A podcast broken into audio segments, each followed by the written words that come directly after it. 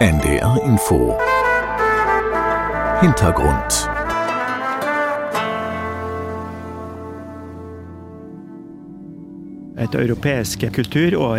Ein europäisches Kulturjahr in Nordnorwegen ohne Natur wäre wie ein Kulturjahr in der Sahara ohne Sand und Hitze.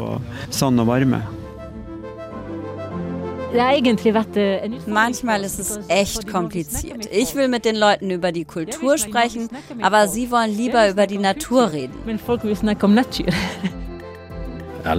Ich liebe es. Wir sind eine tolle Gang, es macht riesigen Spaß. Dabei war Oper vorher überhaupt nicht mein Ding.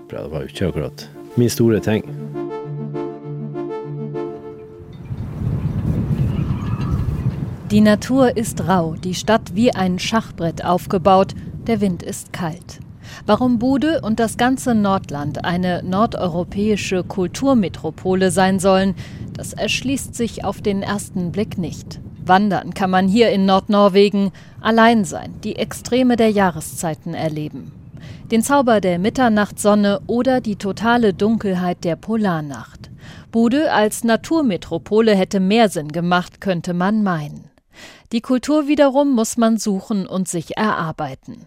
Deshalb beginnt dieses Feature über die europäische Kulturhauptstadt Bude nicht mit Superlativen, mit großen Namen aus Kunst- und Kulturszene sondern es beginnt mit den Menschen, die hier leben. Denn wer die nicht kennt, kann den Zauber dieser europäischen Kulturregion nicht begreifen. Ui, Sturm. Wir spazieren mit Marie Peyre am Wasser entlang. Marie ist Französin, stammt aus Marseille und ist Teil des Kommunikationsteams von Bude 2024. Sie betreut die internationale Presse. Das ist der Pier, ein sehr beliebter Ort zum Spazierengehen und auch der Ort, der den Hafen schützt. Hier ist es immer windig. Heute ist es nicht ganz so schlimm, aber ich habe Bilder gesehen mit riesigen Wellen, die in den Hafen rollen. Heute soll es nicht ganz so schlimm sein, sagt sie. Ansichtssache. Ein Regenschirm hätte keine Chance. Es bläst und heult, was das Zeug hält. Aber die Maßstäbe für Wind sind hier offenbar andere. Marie Peyre zeigt auf das auffälligste Gebäude am Platz, das Kulturzentrum Stormen, zu Deutsch Sturm. Eine Fensterfront über mehrere Etagen zeigt Richtung Wasser. Dahinter eine dieser typisch nordischen Bibliotheken. Viel Raum, viel helles Holz, viele Bücher. Design trifft auf Gemütlichkeit und Licht. Hinter der Bibliothek befindet sich ein Konzertsaal. Die Feier Tio Nestor. Nächstes Jahr feiern wir das zehnjährige Bestehen von Storm. Seit es dieses Gebäude gibt, hat sich Budö auf die Kultur konzentriert. Die Kultur stand auf einmal im Mittelpunkt und Budö beschloss, sich als Kulturhauptstadt Europas zu bewerben. Die Bewerbungsphase spricht für sich. Hier kann man das erste über die DNA dieses nördlichen Flecks Europas lernen. Die Nordmänner und Frauen, sie lassen sich nichts sagen, schon gar nicht von den Südnorwegern, von denen, die in der Hauptstadt wohnen. Im Gegenteil. Für die Bewerbung zur europäischen Kulturhauptstadt gab es zunächst kein Geld des zuständigen Ministeriums, und trotzdem haben die Menschen oberhalb des Polarkreises ihren Hut in den Ring geworfen. Das ist schon sehr nordnorwegisch, dieses. Wir ziehen es trotzdem durch. Wir haben uns entschlossen, eine Kulturhauptstadt zu werden. Und am Ende haben wir das Geld dann von der Regierung auch bekommen. Man muss sich trauen, etwas entscheiden und es dann einfach machen.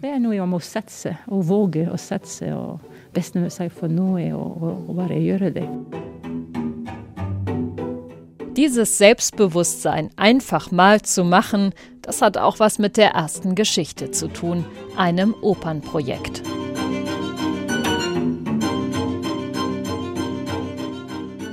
Die Querini-Oper ist auf der Inselgruppe Röst entstanden, südlich der Lofoten.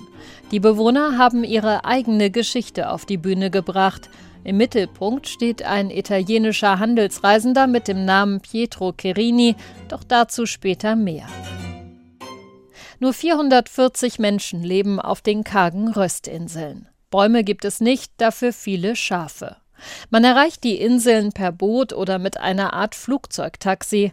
mit kleinen Propellermaschinen, die nach der Landung bis vor die Tür des Mini-Flughafens fahren. Schiebetür auf, zehn Schritte gehen, noch eine Schiebetür, das war das Terminal. Dann steht man auf dem dazugehörigen Parkplatz, auf dem gerade mal eine Handvoll Autos Platz finden. Unser Mietwagen steht irgendwo dazwischen, der Schlüssel steckt. Wir sollen später im Hotel vorbeifahren und zahlen. Hier ist alles ein bisschen einfacher. Nach einer kurzen Fahrt über die Insel erreichen wir eine Fischfabrik. Ja, ja er er er bra mye fisk. Så, eh, men alt er ferdig sortert nå. Wir treffen Jöran Greger, einen Stockfischproduzenten. Stockfisch, das ist getrockneter Fisch, meistens Kabeljau oder andere Dorscharten. Direkt nach dem Fang wird er für drei Monate an der frischen Luft an Holzgestellen aufgehängt, ohne Kopf und Innereien. Dann ist er Jahre haltbar. Ein echtes Handwerk, harte Arbeit bei ruppigem Wetter und viel Wind. Doch wenn der Stockfischproduzent Jöran in seinem Arbeitsoverall mit grauem Dreitagebart und Käppi auf dem Kopf von den verrunzelten Fischkörpern spricht, dann klingt er wie ein Winzer, der seinen Jahrgangswein anpreist. Den ist fantastisch. Er ist fantastisch. Er ist köstlich. Der Stockfisch enthält so viele Proteine und Nährstoffe. Er ist völlig natürlich. Keine Zusatzstoffe.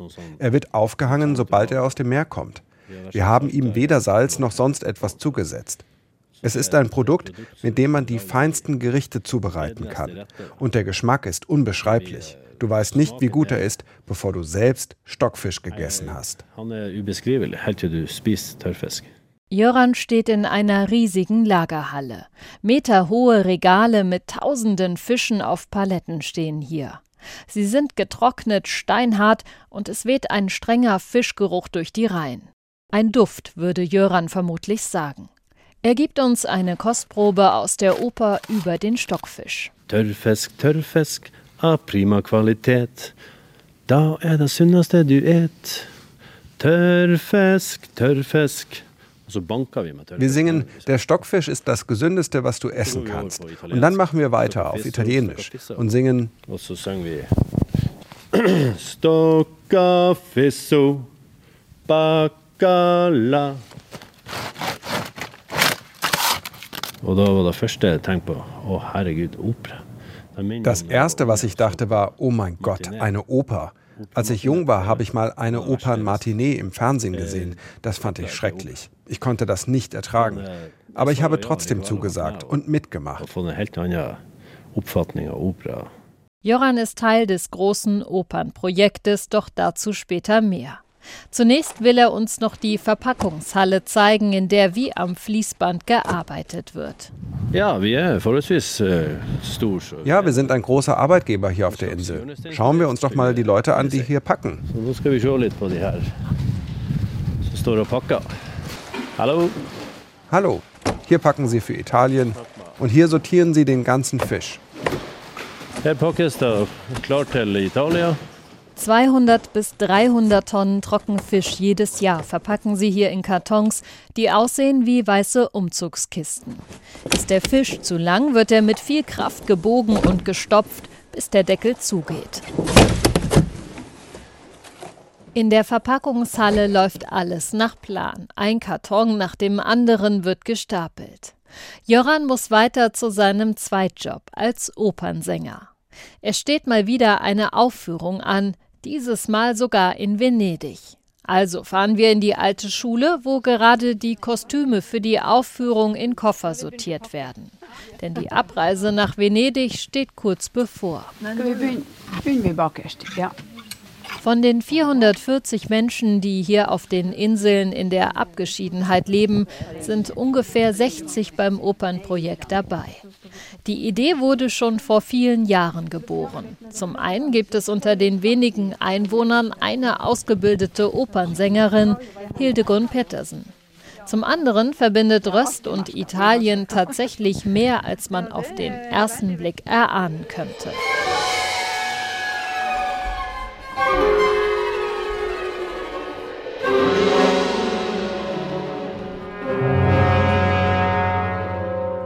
15. Jahrhundert strandeten auf den abgelegensten Inseln der Röstgemeinde elf italienische Seemänner. Sie waren wegen eines Unwetters von ihrer ursprünglichen Route abgekommen und hatten am Ende großes Glück. Fischer von Röst fanden die ausgehungerten Männer und nahmen sie mit zu sich nach Hause. Drei Monate lang wurden sie mehr oder weniger aufgepäppelt, bis sie wieder reisefähig waren. Einer der Schiffbrüchigen war Pietro Chirini, ein einflussreicher Handelsreisender aus Venedig. Auf dem Rückweg nahmen die Männer den norwegischen Stockfisch mit nach Hause. Dieser Moment gilt als der Anfang eines florierenden Handels zwischen Nordnorwegen und Italien. Und bis heute, so glauben manche auf Röst, ist der italienische Einfluss hier immer noch zu spüren. Denn die norwegischen Männer gingen weiter fischen und ließen ihre Frauen mit den Italienern allein zu Hause. Ja. Da gab es bestimmt Liebschaften, das ist sicher. Wir haben auf jeden Fall einige italienische Gene. Und bei vielen sieht man das auch. Es gibt viele Menschen mit dunklerer Hautfarbe auf Röst, über die wir uns immer gewundert haben. Kanske lite fra Italien.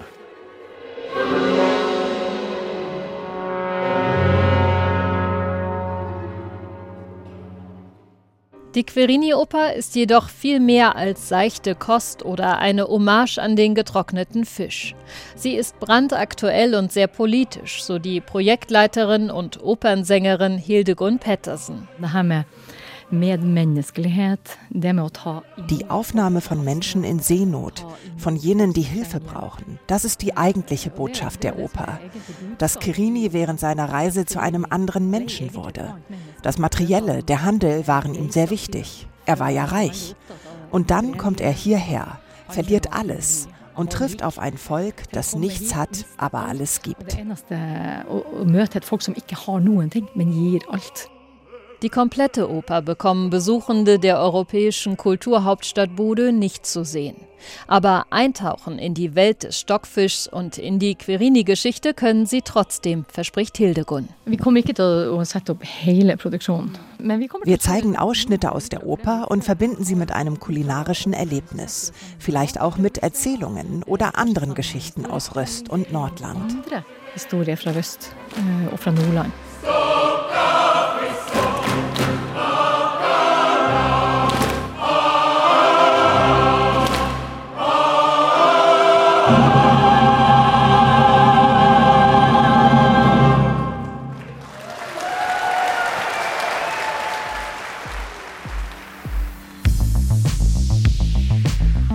Wir verabschieden uns von den quirligen, opernaffinen Inselbewohnern und steigen wieder in die kleine Propellermaschine Richtung Festland.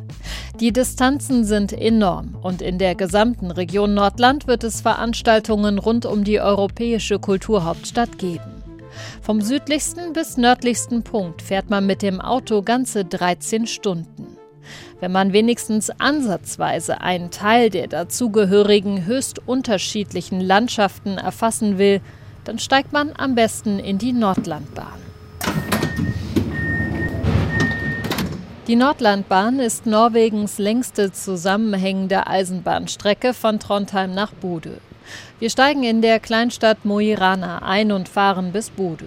Fahrzeit drei Stunden und wir überqueren dabei den Polarkreis. Schroffe Schneelandschaften, steinige Täler, wenige Holzhäuschen. Nordnorwegen in a nutshell, so kommt es einem vor. Mit dabei bei der Zugfahrt ist Benny Sattermo. Er ist 47 Jahre alt und arbeitet in einem Besucherzentrum des Nationalparks Saltfjellet. Mit ihm kann man über Kultur nur in Verbindung mit Natur sprechen. Saltfjellet er så stort et fjellområde at eh, for å få Saltfjellet ist ein großes Berggebiet. Hier wurden früher Telegrafenleitungen über den Berg gebaut, damit der südliche und nördliche Teil miteinander verbunden waren. Der norwegische Schriftsteller Knut Hamsun, der 1920 den Nobelpreis für Literatur erhielt, hat die Geschichte der Telegrafenroute genutzt als Inspiration für sein Buch Segen der Erde. Inspiration han skrev 'Markens grøde'.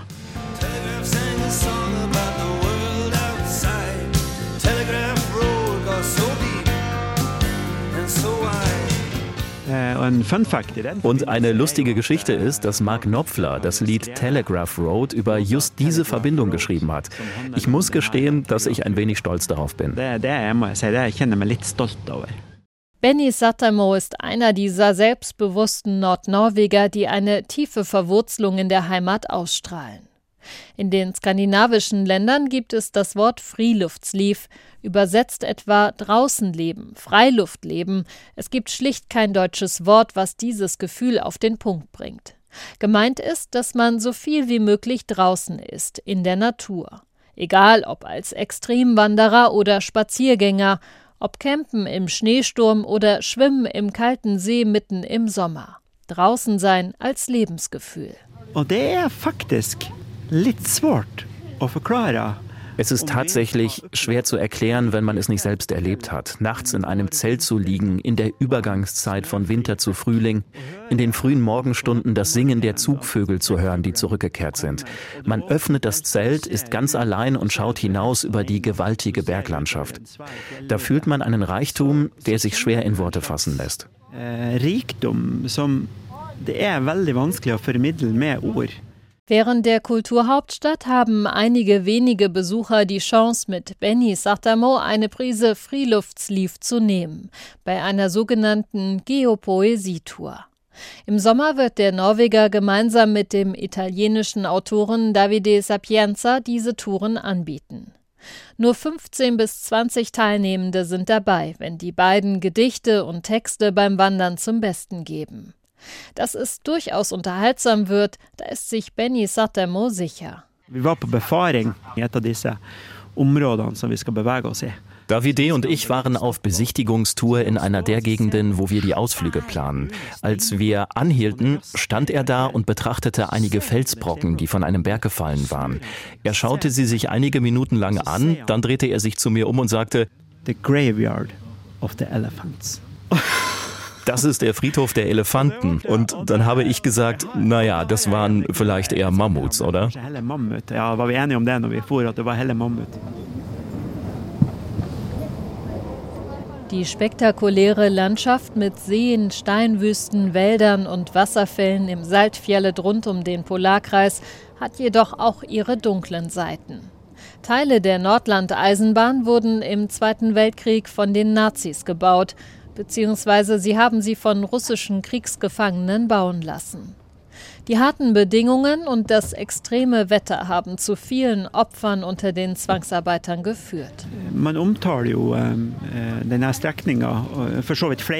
Man nennt die Strecke wie auch andere Strecken in Norwegen Blutweg, also sowohl Eisenbahnlinien als auch Straßen, weil Hitler Schienen durch ganz Norwegen bis in den Norden bauen ließ, um an das Eisenerz und andere Ressourcen vor allem rund um Narvik zu kommen und es in den Süden von Europa zu verfrachten og få det frakta sørover i Europa. Spuren der Gefangenenlager lassen sich heute noch entdecken in der Landschaft. Reste von Zäunen beispielsweise sind an den Hügeln zu erkennen. Bahnreisende können an unterschiedlichen Orten aussteigen und Performances eines Theaters anschauen.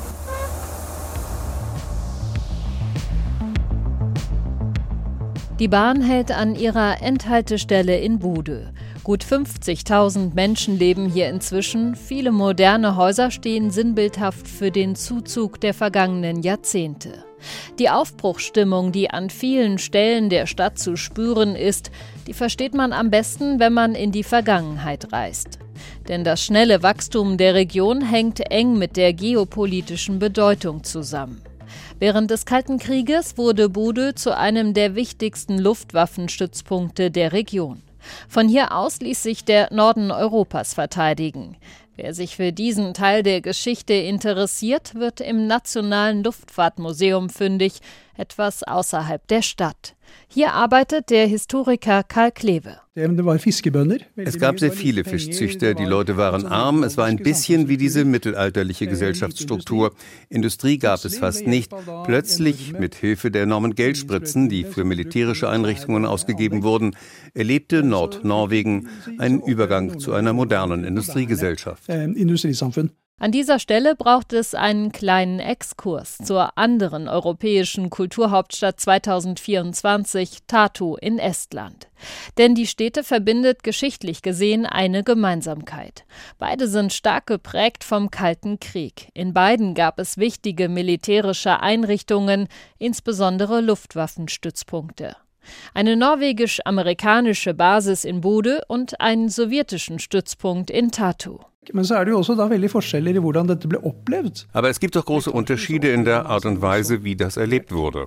Denn in Tartu fühlten sie sich von der Sowjetunion besetzt, während die Menschen in Bude die Alliierten als Unterstützung empfanden.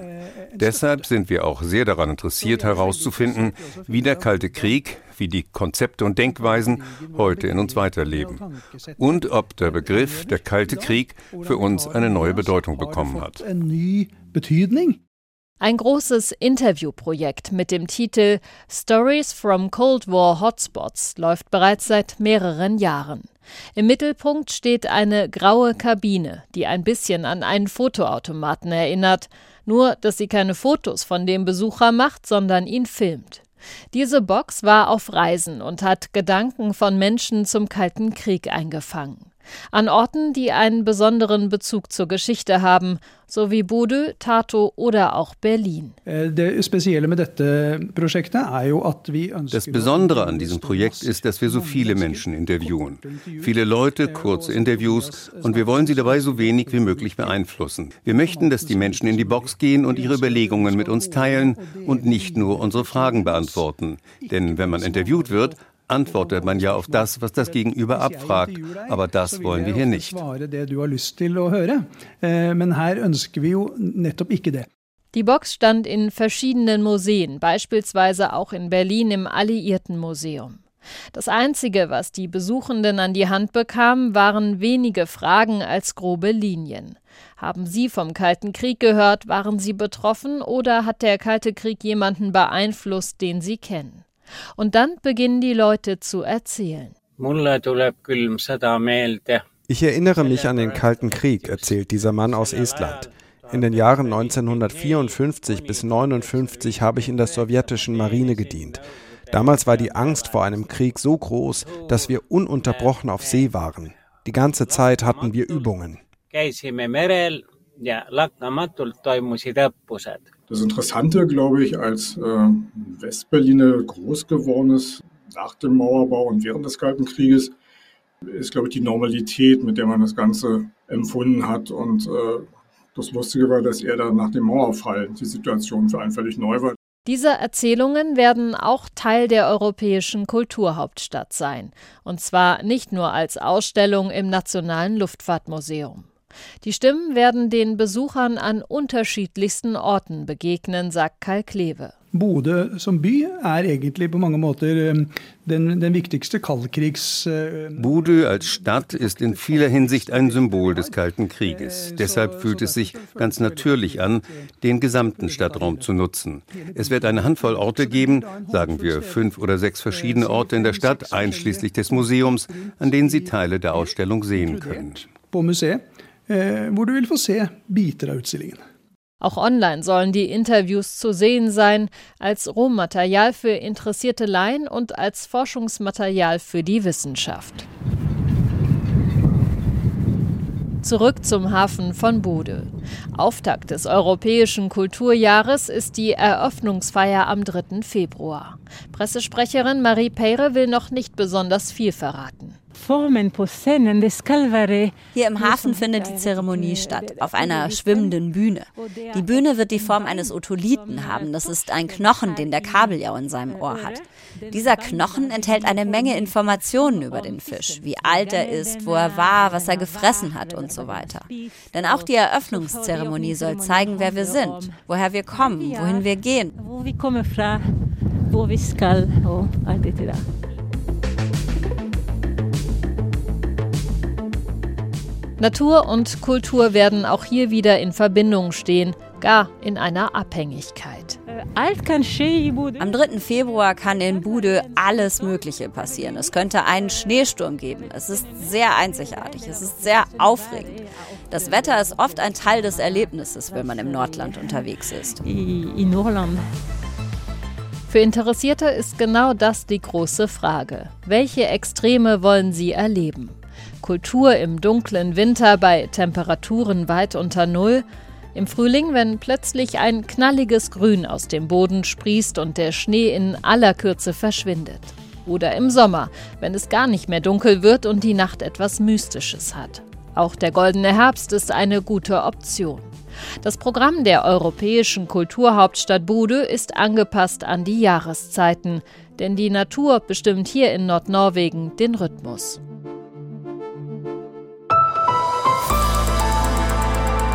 Ein Podcast von NDR Info.